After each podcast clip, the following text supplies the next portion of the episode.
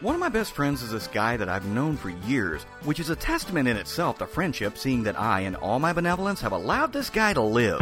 He's not a bad guy by any means, but let's just say that we have differing opinions on things. For instance, the guy is a pushover for any gadget that does something slightly better or faster than the last gadget that came out.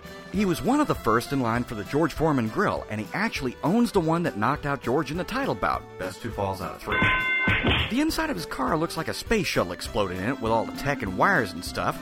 And I suspect he even owns one of the original GPSs. You remember back in the day before his theory of relativity took off and Stephen Hawking had to pimp himself out to do this job? Turn left here. I think they stored him in the trunk. Let me out. But in contrast, this guy can be going somewhere and suddenly spot a cow, Moo. and then his love of nature comes back to him in a flash. At this point, my friend only has two thoughts on his mind. One, he's got a coupon for a Whopper value meal in the car, and two, he needs to call me and make my life miserable. Which is why I get phone calls that start like this We need to go camping. We need to go whitewater rafting. We need to go cliff diving. We need to go deep in the woods and give constipated grizzly bears colostomies. Now, as for me, I love nature. I think it's beautiful, as long as it stays the fuck outside where it belongs.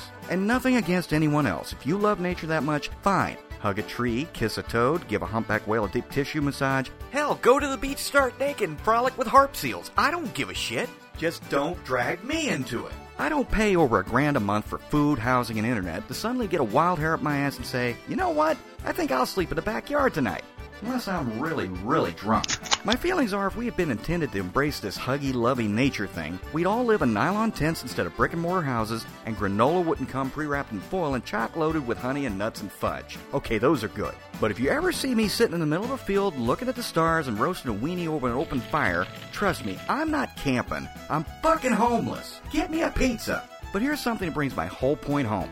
My buddy is off for the summer in the Catskills or Yosemite or Jellystone. I think he's a park ranger or something. But he calls me on his cell phone. Mm, okay, there's the middle finger right back at Mother Nature. And all of a sudden, the guy stops the conversation dead and he says, Oh hell, the buffalo just shit in front of my car. Now, when's the last time you heard that? Call me a city slicker if you want to, but I think the chances of me getting up and going to my car and slipping on a cow pie are really fucking slim. It's towards the bottom of the list, near me getting mauled by ravenous naked Playboy playmates leaving a photo shoot armed only with bottles of warm hand lotion. But knowing me, which catastrophe is more likely to happen given a choice? Fuck! And this is Pointy Weasel at. Steven! Sorry.